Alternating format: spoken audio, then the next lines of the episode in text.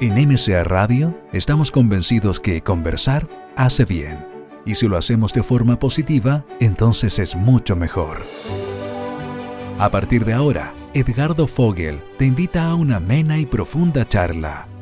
Esto es Conversando en Positivo. Un momento de luz para compartir experiencias de vida por MCA Radio. Resonando con el alma. Hola, hola a todas las amigas y amigos de Conversando en Positivo. Muy buenas tardes a todas las amigas y amigos también del Club de Positivo. Les habla Edgardo Fogel y con mucha alegría estamos iniciando nuevamente otro programa de Conversando en Positivo, un programa que pretende hacer un aporte al desarrollo, al desarrollo humano de las personas como de todo el país. Aquí junto hoy día Daniela Reinero, quien nos va a acompañar también este año, ella es psicóloga, trabaja en Exhibits. ¿Cómo está Danielita? Hola Edgardo, hola amigas y amigos auditores. Bienvenida pues. Muchas gracias, feliz. Sí, pues bienvenida y un saludo también a todas las amigas y amigos de nuestro Club de los Positivos de Facebook, que cada día va creciendo mucho. Les invitamos a los que no están también que se incorporen porque estamos con más novedades. Quédense, programa netamente de desarrollo humano y que cada, semana tenemos muy buenos invitados y para eso quiero dejar a Daniela quien nos va a presentar a nuestra súper invitada hoy día, muy entretenida, muy profunda, etcétera, etcétera. Tú la vas a presentar. Sí, hoy nos acompaña una gran mujer, guapa, inteligente, emprendedora, madre, generosa con sus conocimientos y su experiencia, influyente, que ha sabido hablarnos de temas complejos de una manera simple que va dejando huella, pero sobre todas las cosas, una mujer alegre, con un gran sentido del humor y una mirada siempre positiva de la vida. Está con nosotros hoy Pilar Sordo, psicóloga, especialista en temas de familia, mujer, adolescente, valores, entre muchas otras cosas. Autora de libros bestsellers como Viva la Diferencia, Coco en el Diván, del cual coautora con nuestro amigo Coco Legrand, de No Quiero Crecer, eh, número uno de ventas en Chile, columnista, asesora de colegios y empresas, panelista en medios televisivos y en radio. ¡Qué horror! Viaja por agotadora. Viaja por todo el país dando conferencias y talleres. Y además recientemente asume como rectora del Instituto IPG. Ha recibido numerosos premios como una de las 100 mujeres líderes y forma parte del cuadro de honor de las 21 personas más influyentes en Chile. Bienvenida Pilar Sordo. Estos datos se los pidieron a mi mamá, ¿no? obvio. Mi mamá. Gracias mamá. Gracias mami. Linda, gracias por la invitación. Feliz de estar acá, costó tanto que llegara, un par de años incluso. Eh, pero por lo menos tenemos un hombre súper insistente. Eso me parece que es una característica perseverante de Edgardo, digamos. Insiste, insiste, jode, jode, hasta que lo logra. Por eso estamos acá. Por supuesto. aquí, aquí estamos el resultado de la perseverancia del conductor de este programa. Gracias, Pilarcita, gracias por estar con nosotros. feliz, sabes que eh, te quiero mucho, sigue encantada. gracias. Te ves súper bien. Yo, primera pregunta, quería saber cómo está la Pilar Sordo. Uf, la Pilar Sordo está mm, llena de cosas para variar, eh, haciendo muchas cosas en realidad, pero, pero internamente eh, creo que, mm, que estoy mm, eh, en, proceso de muchas cosas. el proceso del duelo sigue como súper activo, yo creo que es una de las columnas vertebrales en este momento de mi forma de funcionar, pero y, con, con, el desafío de un nuevo libro que, que viene ahora, eh, mm. en abril. Sí, eso. Ah, ya me lo van a preguntar, está pauteado. Ah, ya, entonces no lo cuento. y, y, yo creo que, que, en un proceso constante de transformación, yo creo que lo único estable en la vida es que uno cambia, digamos. Entonces, estoy como tratando de adaptarme a todos los procesos, a esta cosa como de hacerme cargo de un duelo tras otro. Eh, y, y siendo capaz de poder agradecer el estar viva y sobre todo sentir que si, si se me regala esta alternativa nuevamente, eh, es porque algo tengo que hacer y hay que trabajar duro. Creo que, que lo que hay que tratar es de ser leal con, con esa misión de... Mm. ¿Y cómo, cómo visualizas un Chile más humano? Ay, bastaría con que nos miráramos, nomás ponte tú. Mm. con que fuéramos capaces de seguirnos mirando, de seguirnos preguntando de verdad cómo estamos y no al pasar. Eh, de poder seguir reconociéndonos y nombrándonos con los vecinos. Yo creo que, que un Chile más humano tiene que ver con el ver al otro, con, con no caer en la, en la resistible tentación que estamos cayendo ahora, de volvernos ciegos otra vez, de, mm. y que nos vuelve a importar peyú, huevo y loca cuando estén inundados con las lluvias, cuando haya mm. habido luz, porque las casas se inundaron con el barro, y ahí vuelvan las cámaras otra vez a mostrar a la señora eh, ojalá que eso no sea necesario para, para poder producir una solidaridad real y no la que se genera para un evento, sino que la solidaridad que tiene que ver con la empatía cotidiana de que el otro es un otro igual que yo y que por lo tanto merece mi. Con lo que tú dices, con somos muy desconsiderados los chilenos. Yo creo que sí. Mm. Yo creo que, que, mayoritariamente hay una sensación... como egoísta. Y, y, además súper evasivos del dolor, digamos. O sea, es como que el, dolor nos molesta, no, lo aceptamos como un rato y nos sensibilizamos un rato y después ya como que ya nos chatea y nos cansa. O sea, la prueba máxima de mi juicio es que no haya ni agüita el Carmen en la farmacia, digamos. O sea, están agotados todos los ansiolíticos. Pareciera ser que no nos mm. toleramos ni siquiera dos días con angustia. Mm. Una semana ya parece que consulta neurológica, digamos. O sea, si la señora no durmió una noche, los, los, neurónicos, los neurólogos están saturados de pacientes. ¿Por qué alguien nos toleró dormir mal dos noches seguidas? Mm. Entonces, ¿qué nos pasa con, con, con la capacidad maravillosa que tiene el ser humano para solucionar problemas por sí mismo? Si dentro de nosotros están los talentos, está la sabiduría, está la salud, está la enfermedad, ¿Qué nos pasa que, tenemos que tener farmacias a mitad de cuadra en nuestras casas, que el cabro adolescente tiene que emborracharse para sentirse que se entretiene? ¿Por qué las soluciones están todas afuera? ¿Y qué mensaje se le puede dar a toda esta gente, la que está hablando, que está afligida, que está llena de remedios, que está, está neurótica de alguna forma, ansiosa? Yo, yo creo que, que hay que mirarnos como con más cariño, como sin tanto juicio, como tratar de de que esa persona empieza a buscar el por qué le pasa lo que le pasa. A lo mejor tiene que ver con una crisis de vida, a lo mejor tiene que ver con una crisis de pareja que no ha sido capaz de resolver. Em, mm. Yo creo que, que, hay otras causas probablemente, ¿no? Que, que, yo creo que nos debiéramos invitar a una pausa, un silencio. Yo creo que, que esa es como la invitación, como volver a mirarse. Y antes de pasarte la, la palabra a la Daniela, ya que tú te estás incorporando al área de educación, mm. ¿Cómo ves tú la visión de hacer un Chile más humano también a través de la educación? Yo creo que tiene que ver con el incorporar en la educación eh, pautas que, que, mm, que, tengan que ver con el desarrollo personal. Yo creo que hoy día está cada vez más probado que los buenos profesionales no son los que saben más o tienen más conocimiento, porque además eso puede ser absolutamente igualable. Todos podemos hacer el mismo MBA y saber más o menos lo mm. mismo.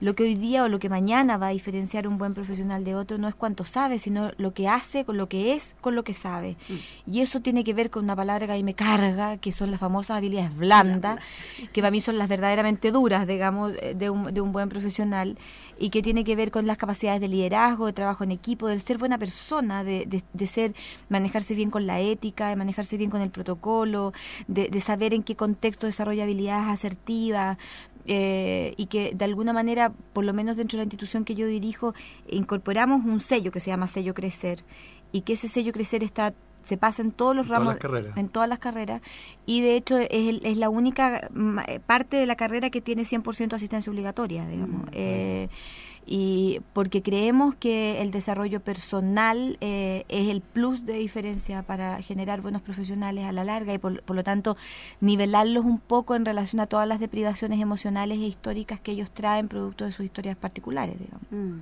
Excelente. ¿eh? En eso estamos. Y en, esa línea de, educación, mm. eh, tú has trabajado mucho en los colegios. Mucho. ¿Podemos hacer algo en los colegios, los colegios pueden hacer algo justamente para formar personas más humanas desde pequeñas. Yo creo que sí, pero yo creo que más que el colegio lo que lo tiene que hacer es que ese es el tema. Yo, yo creo que, que, que, la educación en Chile cayó en crisis cuando el concepto de apoderado cambió por el de cliente.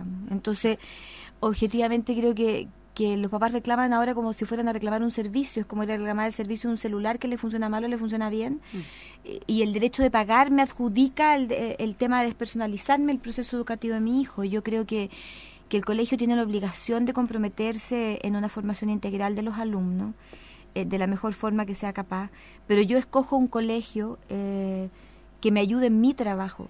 El, colegio no tiene que hacer mi mm. pega, digamos. Mm. Eh, a mí me, la puede facilitar el colegio y creo que que eso hay que dejarlo como súper claro para poder eh, volver a, empoderar de este concepto de autoridad sano eh, a los padres y a los profesores también, mm. para que no caigan en esta concepción de ser papás amigos. Eh, Tú eres bien crítica de eso, de los padres amigos. Súper, porque creo mm. que no funciona, digamos, fundamentalmente porque además un tema estratégico no sirve. Entonces, no, no produce resultado. yo no estoy hablando de la amistad en términos de confianza, yo creo que no me refiero a ese vínculo, me refiero a esa amistad que, que es maliciosa, que es la cómplice, que el papá para no para que el cabro no se enoje le compra lo que le pide, que le da permiso para no tener problema el fin de semana, que no coloca límites porque no quiero que se enoje con él, que el papá no mm. quiere pagar el costo de ser un papá mm. brujo o un papá mm. mala onda y creo que uno como mamá no puede ser grata.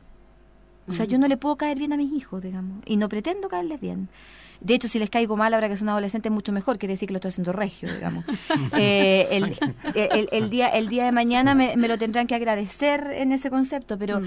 pero creo que... que ¿Tú no ves ningún riesgo ahí, disculpa, digamos, en términos de, enojarse con los hijos? No, no, porque yo creo que la autoridad bien lleva porque la autoridad bien llevada es la que incorpora el afecto, pues no es la que mm. no la que cae en el autoritarismo, sino que la que mezcla ternura y firmeza, digamos. Entonces, creo que cuando uno es clara y establece límites, eh, tienes tiempo para amar. Pero si no estableces límites, lo que gastas todo tu tiempo en estar continuamente definiendo y redefiniendo límites. Ah. Mm. Entonces al final no tienes tiempo para hacer cariño porque ya estás enrabiado, ah. no tienes tiempo para regalonear, porque si yo digo que el computador se apaga a las 10 y, eso no está a discusión, entonces yo de día a día y media puedo rascar la cabeza y puedo rascar la mm. espalda. Pero si de, de, 10 a 10 y media voy a estar apaga el computador, te dije que apagara el computador, que vuelva a apagar el computador, porque tengo esta historia de decir las cosas 500 veces, objetivamente nunca tuve tiempo para hacer cariño. Entonces, eh, yo creo que no, yo creo que se comete mucho más riesgo no siendo claro en los límites que siendo claro, sin lugar a dudas. Independiente del costo de desagrado, yo siempre uso la analogía de que si yo quiero que mis hijos brillen como un diamante, mm. yo lo tengo que pulir. Y eso le duele a quien lo pule y le duele a la piedra. Mm. Pero el resultado final es que ese diamante brille y eso no es suave, eso no se hace haciéndole cariño al diamante.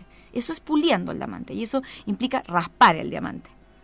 Y eso es así donde se generan los grandes temples en la vida. Yo creo que esta cosa como de facilitarnos tanto la existencia, eh, a la larga nos ha complicado más los resultados, sin, creo yo, digamos. Sí, pues eso hay una contradicción, porque hay estadísticas que lo que uno más aprecia es la familia y lo que mm. está más en desarmonía, hay problemas de, de violencia intrafamiliar y todo en la familia. Sí, es que yo, yo creo que hay un doble discurso ahí maravilloso. O sea, yo mm. creo que todos decimos que nos preocupamos, pero, mm. pero cuando yo tengo que elegir entre ver las noticias una hora y estar una hora con mi pareja o con mis hijos, yo elijo ver las noticias. Entonces, no es un tema de no tener tiempo, ¿no? Es un tema de prioridades y, y es un tema de que qué, conciencia tenemos los chilenos del trabajo emocional, porque conciencia del trabajo laboral existe, mm. pero del trabajo emocional no tenemos conciencia. Entonces la empresa que se está llevando a quiebra en Chile no es el trabajo, es la familia, mm. porque ahí nadie está invirtiendo nada, digamos, estamos esperando que los resultados sean buenos, sino meter un peso, es como tratar de mm. obtener dividendo o querer ganarse el quino sin comprar el cartón. Hay un problema grave de comunicación también. Yo creo, yo mm. creo que no estamos, esto que ustedes generan en este programa, que es sentarse en una mesa y que esto se traspase a las casas, a los autos, eh, a esta sensación de conversación, eh, es algo que en las casas hace falta mucho, digamos. O sea, cada vez mm. nos sentamos menos a la mesa, cada vez eh, conversamos menos sin que la, la tecnología nos interrumpa. Mm. Eh, y eso es una decisión que se toma, digamos. Es tan simple como, ¡ting!, apagar un celular y listo, y yo puedo conversar. Bueno, recordemos que estamos aquí en Conversando en Positivo junto a Pilar Sordo, nuestra gran invitada hoy día, Daniela Reinero y Edgardo Fogel, quien les habla. Podría hablarnos, Pilarcita, de tu nuevo libro, ¿no? Sí. Lecciones de seducción. tiene un título, pero muy sugerente. ¿ah? Sí, Lecciones de seducción. ¿De qué? ¿De, qué? ¿Cuál es la temática? El título, el título es una trampa. claro. Es marketing. Eh, no, no, no, no es marketing, es una trampa. ¿Es para nosotros las mujeres? No. Eh, es un libro que está mm, diseñado, o sea, yo creo que las personas cuando lo vayan a comprar lo van a comprar pensando en un otro, en cómo yo seduzco a otro. Mm. Eh, y lo que hace el libro, y por eso digo que es una trampa en un muy buen sentido, digamos, es, una, es un retorno al sí mismo, digamos. Eh, es un concepto de entendimiento de trabajo personal que está dividido en 12 lecciones eh, una lección mensual. Eh, y cada una de esas lecciones lo que es es un trabajo personal, tanto para las parejas que están estables y llevan mucho tiempo juntas, como para las personas que no tienen pareja, como para las personas que están en proceso de conquista. Esos son los tres grupos de trabajo en cada una de las lecciones. Pero al final el libro lo que hace es hacer una invitación y a un entendimiento de que la seducción, que es un concepto que además está súper como manoseado, yo diría bastante burdamente, y como que en el fondo esto se, se, se lleva al inconsciente colectivo como al baile al caño y a la transparencia, digamos, eh, eh, a entender la seducción como una característica de personalidad, digamos. O sea, mm. todos tenemos que ser seductores. Eh, y todos tenemos la obligación de ser encantadores y amables. Por lo tanto, el libro al final es una invitación a trabajar la seducción desde mí. Y esto tiene una bajada, que es un concepto femenino, digamos que es el concepto de ropa interior, eh, donde en el fondo yo descubría en, varios estudios que la mujer chilena particularmente somos eh, remalas para usar conjuntos, por ejemplo, de ropa interior. Generalmente nos ponemos un calzón y un sostén aparte, distinto. Y a lo largo del mes variamos porque estamos como con menstruación, entonces da lo mismo que esté roto, ¿me entiendes? Ya, entonces, pero eso, eso tiene que ver con un tema de que el otro me lo ve. Claro. Ya, mm. y por lo tanto, como el otro no me lo ve, da lo mismo. ya. Exacto. Y eso, por mm. ejemplo, en Centroamérica es súper distinto. Y eso, eso fue lo que a mí me gatilló la necesidad de mm. escribir el libro. Porque en Centroamérica las mujeres le sacaron, le han ido sacando el peso sexual a la ropa interior. Entonces se asume que si yo me quiero ver bonita, me tengo que ver bonita desde dentro. Mm. Entonces el concepto de, ropa interior a larga es una hermosa metáfora de una búsqueda desde lo interior hacia lo externo y a un concepto de entender la seducción como un proceso que va hacia afuera, pero que parte de una revisión interna, digamos, y que por lo tanto yo que estoy sola o no tengo pareja, eh, también tengo la obligación de sentirme y verme bonita desde dentro. De hecho, yo descubría, por ejemplo, que eh, casi el 50% de las mujeres en Chile no se depilan en invierno, porque no sé, debe ser como calentito andar con pelos largos, digamos, no tengo idea. Pero el tema tiene que ver con que si no me lo mm. ven no, no tiene sentido hacer el gasto. Y eso a la larga habla de una súper falla en autoestima, en autocuidado. Puesta Porque está, otra vez está puesta afuera. Entonces es como la farmacia, digamos. Entonces otra vez la solución ah, sale hacia afuera. Pero en, lo concreto, ¿cómo uno puede ir conectándose con uno mismo e ir... Eh, mm. encontrándose, reconociendo. Tenéis que leer el libro, pues gallo, porque mm. en el libro está, el libro está pauteado. Eh, cada lección es una invitación a ir profundizando y metiéndose algo muy concreto como la primera lección, que es como mirarse al espejo nomás, eh, ojalá desnudo o desnuda, eh, para hacer una evaluación de autoaceptación o de qué sé yo, hasta un proceso que tiene que ver ya con mirar tu mundo interno y desde ahí poder salir hacia afuera, eh, no hacia el otro, sino que hacia afuera de ti de una mejor forma y de una forma que sea más sana. Digamos. Entonces es un proceso que, que el libro lleva a, a, esa invitación paulatina en ese trabajo. Pero, Vamos a ver dónde está nuestro motor de conducta. Si nuestro motor de conducta está en lo que pasa afuera y eso me reporta a mí, o qué hice yo para que mm. este día fuera bueno, o qué hice yo para que no fuera tan bueno. Mm yo hoy día lo venía pensando, digamos, hoy día yo he tenido un día de loco, usualmente los tengo así, digamos, pero generalmente bien planificado. El día de hoy está, estuvo pésimamente mal planificado por mí, entonces me hizo andar a un ritmo que me carga andar, ah. que es más rápido de lo que yo quiero, pero yo no le puedo echar la culpa ni a los tacos, ni, ni a, la gente que puede haber llegado dos minutos tarde a una entrevista. Fui yo la que me planifiqué mal hoy y puse demasiadas cosas muy juntas, lo cual hizo que al final terminaran superponiéndose. Eh, y por lo tanto, entre comillas, perdiendo un poco el control de las actividades y sobre todo el goce, ¿no? Entonces, ahí hay un ejercicio puntual que te permite evaluar el día desde ti o desde el otro. Entonces yo evalúo el día desde el Transantiago o desde el calor o no desde lo que yo hice para tomar el Transantiago tranquila o poder hacerlo de una manera determinada. En este momento, ¿cuánta gente hay que va en auto que va tocando la bocina al otro neuróticamente? Perdón, caballero, pero, eh, pero objetivamente, ¿para qué toca la bocina, digamos? O sea, eso es adjudicar la clásica desconfianza del chileno, que es pensar que el otro no avanza porque me quiere joder la vida, digamos. O sea, si el otro no avanza porque no puede avanzar. O sea, tiene las mismas ganas de llegar al lugar que yo voy. Por lo tanto, yo elijo cómo manejo. Y si manejo contenta y pongo la música y voy escuchando este programa, tengo una actitud distinta. Así voy tratando de hacer que el otro se apure cuando yo sé de antemano que el otro no puede apurarse, digamos, porque si no se apuraría. Sí, o sea, no, puede ser que haya apagado el motor para puro joderme la existencia. Recordémosle a todas las amigas mías que nos están escuchando y quizás están en el auto que, se tranquilicen porque estamos en un programa aquí espectacular con Pilar Sordo Conversando o sea, lo mismo la invitada, digamos, el tema es que, que... se relajen, oh, escuchen, si total cinco minutos más menos no va a pasar nada. No, no pasa nada.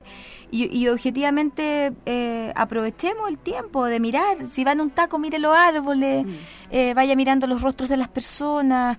Eh, no sé, recuerde cosas gratas, piense en alguien que quiere llamar cuando pueda hablar por teléfono, si tiene manos libres, llame a alguien que, que usted quiere y dígale que lo quiere, aproveche ese trayecto para poder hacer eso, digamos. Pilarcita, ¿y cómo el caso tuyo, cómo, cómo la Pilar se conecta con ella misma, con sí misma y se desconecta? Ya, te pusiste difícil, me vas a retirar del programa, indignada. no me pidáis consecuencias, papá. ¿Cómo para el eh, eh, ¿Cómo andamos por casa? Eh, a ver, yo, yo creo que yo hago, yo tengo una ventaja. Sí. Y tengo la ventaja que yo estoy hablando todo el día de esto. Entonces eso indudablemente me mantiene mucho más conectado. Entonces no, muy, no, no es mucha gracia, porque porque me mantiene conectada con, con lo que estoy diciendo ahora, con, con, cuando pensé que me habían invitado, con lo que podía conversar. Entonces, de alguna manera uno va manteniendo un tono emocional que, que es coherente con, el, con lo que vas diciendo. ¿Tú sientes cuando estás más conectado contigo mismo? Sí, por supuesto. ¿Cómo lo sientes en sensaciones? En una sensación de paz infinita, es como cuando las mujeres mm. ordenamos el closet, ¿no te pasa eso que es maravilloso? Sí, maravilloso. hay una reducción de ansiedad. No, ordenar para las mujeres es una cuestión cósmica, o sea, sacar los papeles del auto ya una terapia que puede costar cuatro sesiones. Claro. Total, exactamente. En ese, aspecto es muy importante lo que decías antes respecto a la armonía y al orden, ¿no? Yo creo. Porque si uno se acelera ya empieza a perder esa armonía y se desconecta con uno mismo. Para mí la programación mal hecha como la de hoy, eh, que diseñé mal eh, yo, em, es un atentado a la armonía interna para mm. mí. Y eso me genera un costo físico y emocional. Sí, pierdes energía. Claro, me canso más, mm, me canso más, disfruto menos. Eh, y, creo que, en la vida uno tiene la obligación de planificar la existencia de tal manera que te haga que cada evento sea gozado, digamos. Sí, mm. en el fondo estar en el momento presente. Estar anclado en, lo, que de verdad estás intentando hacer. Hay días como el de hoy donde por errores que uno comete eh, involuntarios probablemente... Em, em, objetivamente no se puede lograr, pero, pero yo creo que que hay que trabajar conscientemente para que eso no sea así, digamos. Mm. Es algo que uno debiera tener como pauta, así como es decir. un buen ejercicio. Y eso, eso aparte con la mañana a primera hora, porque en el fondo te marca el horóscopo del día. Y, o sea, aparte con este cuento de, de, decir que una clase, este cuento como de cinco minutos más, Claro. Eh, y que te quedaste durmiendo y que al final nunca dormiste, porque yo no conozco a nadie que cuando diga que va a dormir cinco minutos más duerma. O sea, eso además es una especie de darte eh, vuelta como pollo rostizado, tapada de angustia, porque empezáis a ver todo lo que tenéis que hacer en el día, pero pero tampoco te levantáis, entonces es un acto absolutamente estúpido. Súper dañino. ¿eh? Ah, total, mm. porque además ya partiste cinco minutos mm. tarde con la sensación de angustia, entonces ya la ducha no la disfrutaste, la temperatura del agua no la pudiste gozar, porque ya estáis vestida ya, pues ya mientras te estáis duchando ya te vestiste ya. Y de ahí para adelante ya te fuiste y después ya volviste, o sea... no viviste nada. Nada, nada. Entonces yo creo que eh, yo soy partidaria incluso de levantarme 15 minutos antes, como para... como para disfrutar del desayuno, para que, para que, no sé, pues el yogur sienta la textura del yogur, o sea, intenta, y cuando no logro hacer eso, claro, el día se me viene como encima, como si estuviera arriba una trotadora, digamos, y no... Ah no con la sensación de estar disfrutando el paisaje, y por paisaje me refiero a la gente a la cual uno se encuentra, a poder abrazar y abrazar en serio, y que no sea una cosa así como rápida, y cómo estáis bien, y llámame, ya nos hablamos. O sea, ahí ya perdiste una dimensión de humanidad que cuando uno ha tenido la experiencia de estar muy cerca de la muerte, mm. eh, valoras a morir porque sabes que es lo único que tienes. Entonces, a mí me genera culpa vivir un día como el de hoy. Porque mm. siento que me puedo haber farreado miles de cosas que no, vi, ponte Es súper sabio lo que dice. ¿eh? O sea, para mí, a mí, a mí me complica la vida. O sea, yo en la noche cuando hago mi chuchuchum del día, o sea, yo voy a decir hoy día quizás cuánto me perdí o a cuántas personas dejé de escuchar ah. eh, por, haber yo planificado mal mi día, digamos. Entonces, creo que, que en el tema de la conciencia presente, eh, a mí me parece clave cómo uno se organiza para... Mm para poder hacer las cosas de mejor forma, no solo para uno, sino que para los que ama también. Es súper importante. Cambiando el tema, estoy acá con dos bellas mujeres. Tú hablas harto, ¿verdad? Preciosa. Y hablan, tú hablas mucho, hablabas bastante en el libro en el tema de la masculinización de la mujer. ¿Tú ves que esto sigue?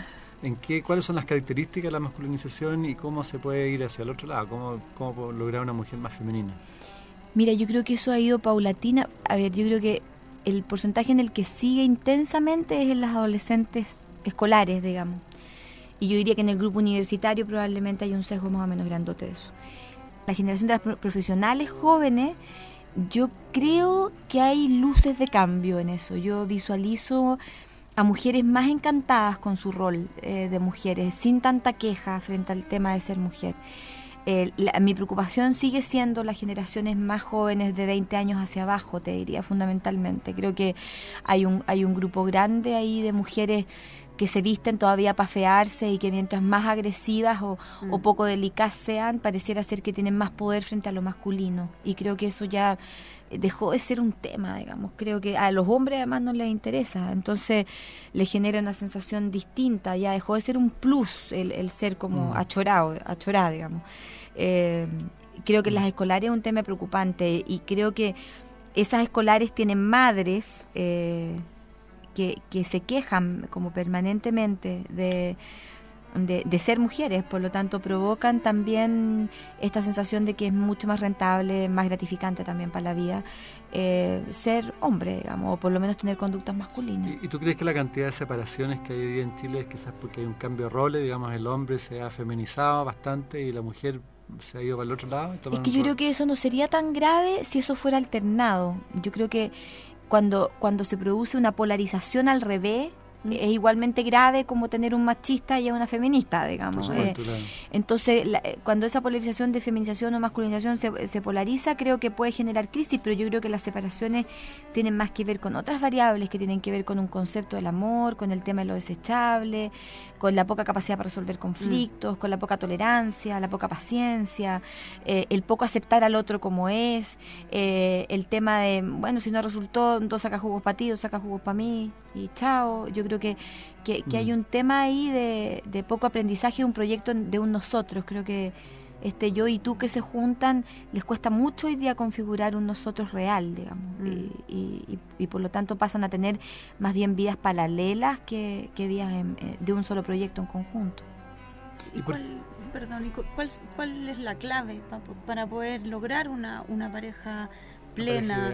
No ideal, pero porque ideal no hay, siempre hay conflictos. es que, creo que además es la parte de la gracia también. Que aprendamos a resolver esos conflictos, una pareja feliz que se elija todos los días, que, que cada día se elija, que cada día que se levanta elija estar con el otro. Yo creo que para eso tiene que tener la sensación de que la puede perder.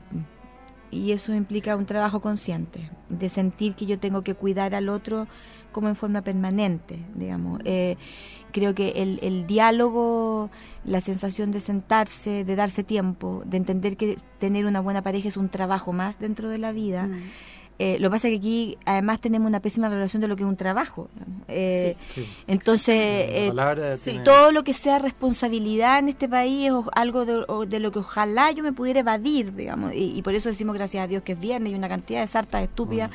Eh, el otro día di una conferencia en una empresa donde el gerente general decía que iban a cambiar las edades de jubilación, que íbamos a jubilar más tarde, porque como vamos a vivir hasta más tarde. Y toda la empresa decía, ¡ah!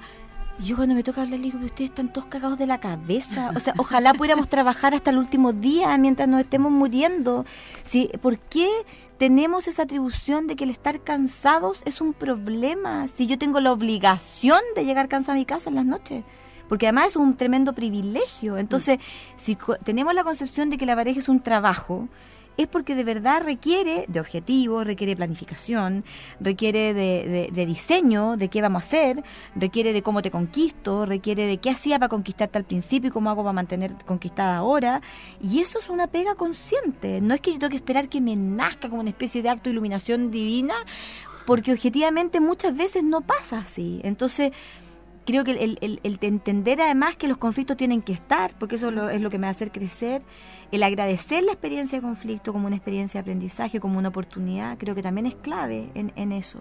Y, yo creo que eso es lo que... Y lo otro que a mí me parece clave es el sentido del humor, digamos. una pareja que no tiene sentido del humor jamás va a llegar a estar toda la vida junta. O sea, cero posibilidad. Ah.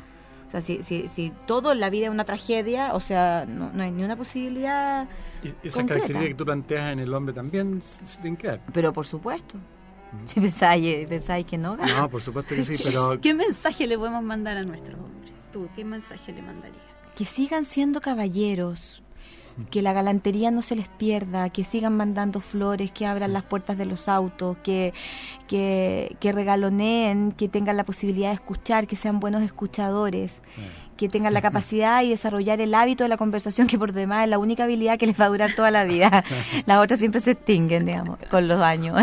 Entonces, creo que el, el, un, un, hombre que tenga una capacidad de, de ser un buen conversador, de, de, tener capacidad de escuchar, de generar espacios para la conversación, creo que va a ser siempre una buena pareja, siempre. Y, y la mujer siempre va a estar contenta con ese hombre. Un hombre que se preocupe de los detalles, que sea que valore más el proceso, digamos, que, y no mm. tanto los objetivos cumplidos, eh, que se preocupe de que día a día tiene que trabajar eso. Creo que es un hombre que indudablemente va a tener a su mujer enamorada. Y para nosotras, un mensaje también en este mismo sentido. Que nos dejemos de quejar me parece. Pues ya saben, no, que no digamos sí, pero, que, agradezcamos lo que tenemos y no estar pendientes permanentemente de lo que nos falta. Esta cosa que las morenas quieren ser rubias, las crespas quieren ser lisas, las altas flacas, las chicas. poder aceptarnos como somos, aceptar al otro como es. Y yo creo que la gran mayoría de las crisis de pareja parten porque generalmente la mujer forma la pareja esperando que el hombre cambie en algo y el hombre la forma esperando que la mujer ojalá nunca cambie. Y lo que pasa al final del tiempo es que las que cambiamos somos nosotras y ellos no cambian nada, digamos. Entonces, mm. eso termina por generar una crisis por, por la no aceptación, yo creo. ¿Y cómo está el tema de la sexualidad en este, este tema? ¿Cómo se relaciona? ¿Ha ido evolucionando?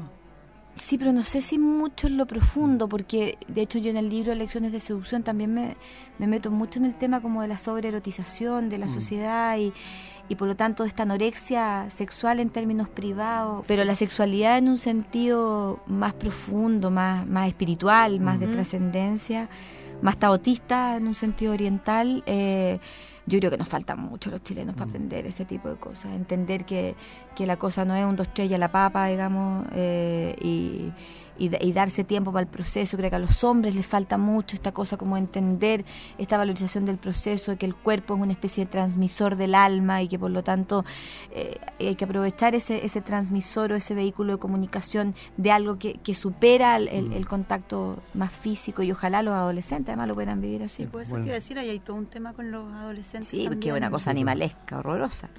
Estamos acá con Pilar Sordo, junto a Daniel Reinero y Ricardo Foil, que les habla. Pilarcita, tú también hablas eh, que, las mujeres tienen una parte mala y una parte buena, ¿no? Y que de repente hay que sacarla. Ah, ya, ya, ya agarraron el libro. Eso yo no lo vi en Mira, esa, esa, es la lección 2. esa es la lección 2. Está enterado, ah, caballero. Se aplicó, la parte buena, se aplicó para el tema. Lo que pasa es que, mira, el capítulo 2 se llama Mujer buena, mujer mala, una decisión inconsciente. Eh, y tiene que ver con una elección que las mujeres hacemos de forma inconsciente a lo largo de nuestro crecimiento. ¿Y qué es elegir qué mujer vamos a ser? Bueno o mala. Eh, esto un poco en la remembranza, así como de, no sé, pues María Magdalena, ¿me entiendes? Como ya. Eh, y, y que en el fondo, dependiendo de qué mujer elijo yo, inconscientemente, insisto, eh, es qué comportamientos tengo que adjudicarme. Si yo elegí ser mujer buena, yo asumo que voy a ser responsable, voy a tener pocas parejas, ojalá una, hijo, eh, súper como trabajadora, pero pésima amante. Eh, esa mujer no va a usar corsé, no va, no va a tener media con liga, jamás bailaría o, o, le bailaría a su pareja, porque eso lo hacen las otras. Entonces hay una concepción de esta mujer mala, entre comillas, digamos, eh, que es irresponsable, que aparentemente podría tener varias parejas, hijos podría tener, pero no muy comprometidos con ellos. El tema del desafío en la vida, digamos, es que al final la mujer está obligada a ir a buscar a la que dejó votar. Para poder integrarse interiormente. Entonces, si yo fui, yo tengo que ir a buscar como, como a, la, prostituta que llevo dentro. digamos. hacer la lesa, No, no podéis hacerte la lesa. Y hay algún momento en la vida de la mujer, en la historia de la mujer, y las mujeres que me están escuchando van a hablar toda la razón, en la cual uno está llamada a esa reconciliación interna, en la cual tú eres capaz de integrar dentro de ti a esa mujer eh, buena o mala. Eh, son esas figuras como pedagógicas, no va, pero no, no tienen valor de juicio esas dos palabras, ¿no? Eh, eh, pero, pero, pero que de alguna manera me invitan a la integración dentro de mí, donde yo incorporo el juego dentro de mí, incorporo eh, la, cosa misteriosa, la cosa de niña en esta mujer que además es responsable. Mm. ¿Usted está de acuerdo conmigo? Absolutamente. Ah, ¿Tú ya te reencontraste? Sí, me reencontré con las dos. Con las dos yo también. Ya las tengo integradas. sí, después de un cagazo, pero la encontré, digamos. Siempre es así. Sí, parece, parece, parece. Ahora, es importante para nosotros los hombres también. Es importante para nosotros los hombres también saber eh, comprender esa parte mala. Y, que ustedes no nos tengan divididas, porque ustedes también nos dividen en este tema de que está la buena para casarse y la buena para la tontera, digamos. Por lo tanto, también ustedes nos están dividiendo. Entonces, también implica que mm. los hombres, eh, y en el capítulo yo lo explico súper claramente, también produzcan y hagan el trabajo de esta integración, porque tienen que poder aceptar a su mujer bailando el caño, digamos, como figura estúpida, pero que todo el mundo me la entiende, eh, y al mismo tiempo esa misma mujer siendo súper buena mamá, cariñosa y responsable, y que eso no es un atentado, ni que la mujer se puso como infiel, ni le quiere poner el gorro al marido, ni, ni ninguna de esas cosas, digamos que son los miedos que existen cuando las mujeres producimos estos cambios internos. O sea, de hecho yo en el libro menciono de que muchas mujeres temen ponerse ropa interior seductora porque el código que el marido tiene ya está que le pasó. O claro, eso es para la amante. Y, claro, lógico, y, se hace algo distinto en términos sexuales. ¿Y dónde aprendiste esta burrada?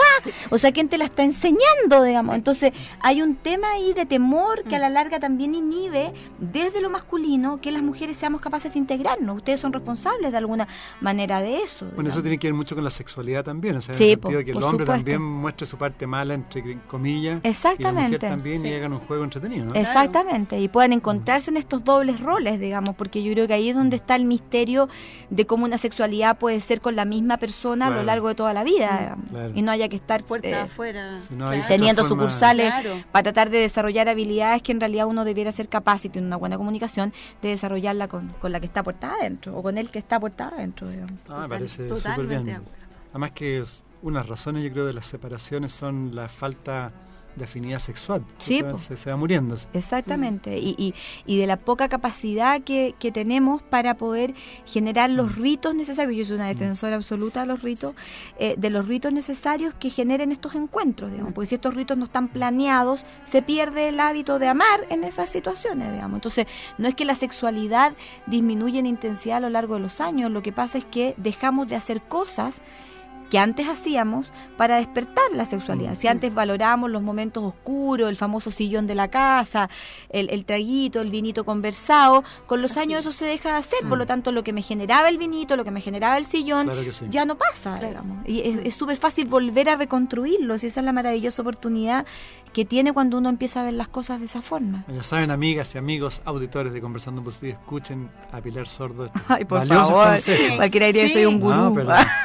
y hablando de consejos, no, estás loca, ¿de antes de venirnos, ¿te acuerdas que llegó un mail de, de una auditora también? Pero más que hablar de ella, pero es una auditora que, que, ella encuentra que le va mal en todo. Está depresiva y que lo que hace le va mal. Términos de salud le va mal, le fue mal con el marido, le va mal con los hijos. ¿Qué se le puede decir a esas personas que sienten que siempre les va mal en todo? En una rueda de... Bueno, primero que eso no es cierto. Es la primera cosa clarita, digamos. Eh, y no es cierto porque objetivamente también la forma en que yo veo las cosas es la forma en que se generan las cosas. Mm. Eh, usted me invitó una vez a un seminario maravilloso con respecto al tema del secreto eh, y, tiene que ver un poco con esa programación donde las cosas suceden de acuerdo como uno las programa. Entonces, si yo me levanto en la mañana diciendo mi vida es un caos, evidentemente mi vida es un caos, digamos, y todo va a funcionar como caos. Si yo eh, también eh, empiezo a cambiar eso y digo, a ver, hoy día eh, quiero hacer una cosa nomás, que es lo que yo le propongo a esta señora, que mañana haga una cosa que la ponga contenta, una. El resto que siga siendo un desastre y que lo haga todo mal y nada, no importa ya, pero haga una, una sola. Que se garantice que lo va a pasar bien y que va a estar contenta y se va a reír y va a ser un minuto de una hora, una, hora y media, depende de lo que defina, que le ponga contenta. Al día siguiente haga dos, al día siguiente haga tres mm. Y de repente no se da ni cuenta como todo el día va a haber girado en relación a cosas que ella generó conscientemente, positivamente, y se va a dar cuenta también que con eso la relación que establece con sus hijos o la relación que establece con los que quiere también cambia, porque es súper latero tener a alguien todo el día que se esté quejando al lado, digamos. Entonces al final la gente se aleja de la gente que cuando uno está mal, la gente tiende a alejarse de uno, más en un país como Chile que no tolera a nadie el dolor y, una buena viuda en un funeral es la que está drogada, digamos. Entonces, porque no puede expresar la pena y ojalá saluda a la gente como si estuviera diciendo, oh, qué rico que viniste, digamos, como si fuera un evento social. Entonces, en un país que además niega el dolor en esa dimensión, eh, por supuesto que al final arrancamos de la gente que está tirando mala. Sí, entonces mm. también es responsabilidad de uno mm. tratar de ser lo mejor vibra posible eh, para poder cambiar ese panorama. Yo creo que eso es una responsabilidad personal. Creo que es más fácil echarle la culpa al mm. mundo y decir nada me funciona a decir qué estoy haciendo yo para que las cosas de verdad no funcionen. Razón. Bueno, ahí está la respuesta. podría partir su día con un decreto Exacto. positivo. Y lo primero para ser feliz, la primera condición es decidir serlo, digamos. Y eso no excluye problemas. Uno decide ser feliz con dolores, no sin ellos. Porque si no, no podría ser feliz nadie. De todas maneras, bueno, Pilar Sorda ha tenido muchas experiencias fuertes en tu vida y yo creo que unas cosas que te caracterizan, que tú transmites tu propia experiencia. Y cuál, eso, eso es muy bonito porque por eso llegas, yo creo también te, te, quería preguntar también, ¿qué has profundizado tú respecto a la experiencia de la muerte? Porque aquí también los occidentales le tenemos harta miedo a la muerte, no hablamos mucho del tema. Mm. ¿Qué, has profundizado? Uy, a ver, yo he tenido un coqueteo con la muerte. es una especie de flirteo maravilloso, así como que me seduce, me lleva, me trae, me... Em, y en este filtreo, desde hace ya hartos años atrás, por distintas circunstancias, eh, yo le he ido perdiendo el miedo a la muerte y, terminé de perdérselo el día que Oscar se fue, mm. eh, porque, porque pude ver la maravilla del tránsito y, la maravilla de entender que efectivamente eh, yo creo profundamente de que hay otra cosa después de acá, creo que, que, la gente no se va. como dice la Patricia May, que tiene una mm. frase maravillosa, dice, lo que muere es la forma que une el lazo que yo tenía con él, pero no el lazo. Eh, o sea, lo que, lo que muere es el rol de mi pareja, eh, pero, pero el otro está, eh, y está cerca mío, y yo lo siento, y, lo he percibido. Y, creo que en la medida en que uno está más en paz, los puede percibir mejor también. Creo que la angustia y la pena y la desesperación por la pérdida, por la cosa corporal que es tan humana de sentir, mm. nos imposibilita la conexión con el otro lado que a este lado estamos viendo como, como, el, como el telón y, del bordado por debajo y, y, yo creo en el misterio de encontrar la belleza del bordado por arriba, digamos, y poder, y poder además visualizar el diseño en perspectiva, porque además aquí vemos todo fragmentado. Y, relacionado con eso, ¿cuál, ¿cuál sería para ti el sentido de la vida? ¿Para qué venimos a esta tierra? Yo creo que vinimos a aprender a amar, eh, vinimos a intentar dejar huella para que otros puedan seguir algo de lo que uno pueda hacer y vinimos a ser felices. Yo, yo creo que, que uno aquí vino a aprender, eh, es como una especie de pregrado. Eh, ¿Cuál pregrado? Sí, y, creo que por eso dije delante que los que se van ya están graduados. Y yo creo que allá uno, uno sigue, no sé si haciendo cosas, eh, tiene, yo creo que tiene otro clima porque se mueve con otros códigos, esa es mi intuición, digamos. pero yo creo que igual hay un proceso de evolución al otro lado. Yo creo que así como la gente se demora como en ascender según los que entienden esto y me lo han explicado. Eh, y cosas que yo he podido experimentar, digamos, de, luces que se prenden, de, cosas que pasan. Em, yo creo que, que también al, al, otro lado hay un proceso de, evolución de esa alma que, que está acorpórea eh, y que y, que convive de una manera distinta, eh, afectivamente se mueve de una manera distinta y se reencuentra con, con los afectos de, de, una manera diferente también. Yo, yo no tengo ninguna duda de que cuando yo me esté muriendo, en el minuto que sea, eh, Oscar va a ser el primero en recibirme. o sea, no, eh, cero duda de eso, cero duda. y mi abuelo también. Cuando tú hablas de esto, en el fondo, de alguna forma, eh, el éxito en la vida tiene que ver también con el dar. Yo veo que tú también un poco tomaste como una misión el transmitir, el dar, ¿no? Es que yo creo que no hay nada que haga más feliz, fíjate, si yo creo que ni siquiera uno lo hace por el resto. Por eso te va llenando a ti misma también, claro. No, yo creo que ni siquiera es altruista, yo creo que es un estupendo negocio. o sea, eh, creo que, que de verdad nada llena más el alma que poder estar entregando lo mejor de uno. Mm. Creo que nada hace peor que el egoísmo y, y, y, la, la, sensación del orgullo, de la vanidad. Creo que el ego... Eh, es algo que nos juega muy malas pasadas y que nos impide poder eh, entregarnos en, toda la miseria de lo que somos, pero lo que somos. Y, creo que, ahí hay un secreto de trascendencia y de resignificar sentido de vida súper clave, digamos. Mm. Que hace que, adquiera sentido lo que hacemos o que, o que no lo adquiera, dependiendo cómo lo hagamos. Ahora, ¿tú crees que es necesario tener alguna religión como para poder evolucionar, desarrollarse internamente? No, yo creo que la religión es un método, eh, es una metodología que es súper necesaria, eh, por lo menos para mí, porque creo que dentro de la pequeñez de lo que soy necesito como de, cierta pauta o de cierta orientación que me ayude como a pulir mi desarrollo espiritual.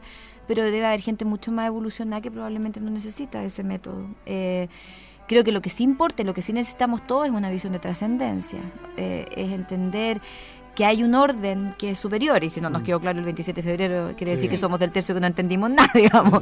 Eh, hay un orden que, que, es superior y que claramente no es gobernable por la voluntad humana, ni por toda la tecnología, ni todos los avances científicos que podamos hacer. Eh, y creo que en eso todavía somos súper pequeños. Yo siempre pongo la analogía de, de cuando eh, Oscar estaba en la, en la UTI.